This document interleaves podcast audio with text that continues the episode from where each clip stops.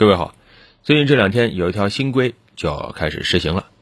前几天最高人民法院举行了新闻发布会，发布最高人民法院关于审理使用人脸识别技术处理个人信息相关民事案件适用法律若干问题的规定。这规定针对人脸识别技术实践中反映比较突出的问题，从侵权责任、合同规则、诉讼程序等等规定的十六个条文，从八月一号起就正式施行。啊、呃，看一下这个规定，其实中间的核心就是强调人脸识别这种技术啊，你可以用，但是不能滥用啊，要在有限使用下给大家提供足够的便捷。这个怎么理解？实际上有限使用就是说，如果啊一些功能用户在没有这种技术辅助下就进行不下去的时候，那么这个时候你可以在保护用户隐私的前提下来进行使用啊。那么这就强调了你不能随意的去获取用户的信息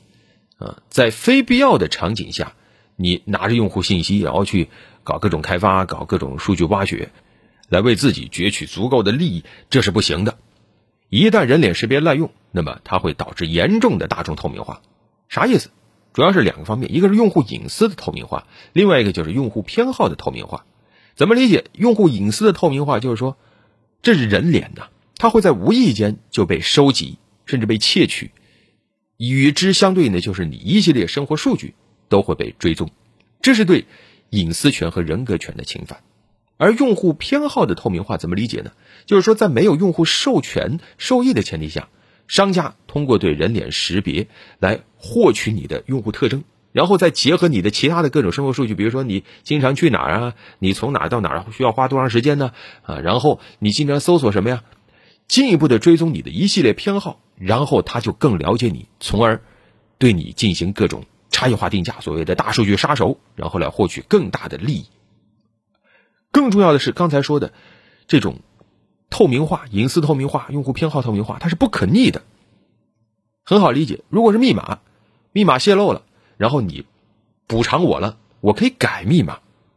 我就止损了。但是人脸不同，我怎么去改变我的脸部特征？为了你这个我还去整个容吗？所以一旦脸部数据泄露，多少补偿都根除不了隐患的。此外还有一个严重的问题，就是目前人脸识别很多地方都在用，但是相关的技术盾牌并不牢固。就有这种案子，在二零一九年有一个初中文化的一个零零后田某，他就攻破了厦门银行软件的这个人脸识别技术，然后拿着虚假身份信息去注册了银行的二三类账户，然后非法销售获利。啊，当地的这个人民法院就以非法获取计算机信息系统数据罪判处有期徒刑三年，并处罚金人民币一万元。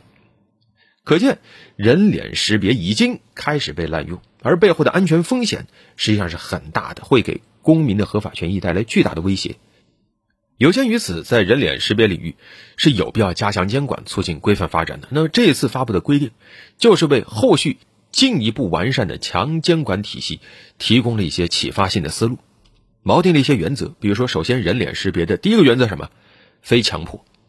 用户这个脸权一定是用户本人的，我的脸我有权利掌控。这回规定里引入了一个叫单独同意原则，也就是说你你要获取我的人脸信息，你必须单独就这个事儿获得一次我的个人同意，你不能通过一揽子告知同意这种方式来征得同意啊，就是我稀里糊涂的打一个我同意的点个勾，然后你一大堆条文里面终于有一款啊我可以获得你的脸，那不行啊。这就把用户同意放在一个更严重更重要的位置，人脸信息有效同意要从严，杜绝了商家捆绑服务拒绝服务的这种可能。为什么？因为人脸识别数据太重要了。第二个就是非必要原则啊，这个在其他的一些类似的这个条文里有，就是你只有必须要获取人脸才能提供某种服务的时候，你才能向用户提出申请。你明明通过其他方式也可以完成的话，你没必要非要大家的脸呢、啊。非必要条件不应该拿大家的脸部数据啊。当然了，有人说这个会不会遏制人脸识别的发展？这个规定显然出发点不是为了遏制人脸识别的发展，而是为了什么呢？完善相关的制度。人脸识别都在用，那么需要对它进行一个合理的规范。这次其实在规定里也明确了人脸识别技术有一些积极的作用，强调在规范信息处理活动同时，要注重促进数字经济健康发展，保证人脸识别技术的合法应用。要知道现在这个人脸识别产业已经很有影响力了。你像二零一九年被看作是刷脸支付的元年，相关的用户数量现在已经突破了 一点一八亿，有数据显示到明年可能就会达到七亿多。那那这个市场规模是非常庞大的。目前我国人脸识别领域相关专利申请数也是世界第一。如此蓬勃发展的人脸识别产业，可以说现在已经到了非规范不可的时候。现在有了这样一个规定，首先未来在相关设施的应用使用上就要做出相应的改变，必要时要剥离人脸识别和服务的这种捆绑联系。比如说有地方非要刷脸才能进，以后没这回事儿。通过别的安全认证也可以进的话，你就不要非刷脸不可。此外，对于一些企业就要求你要尽量少，能不用脸就别用脸，能不把脸和大家的生活其他数据结合在一起就别结合在一起，你的服务模式该改就得改。其次，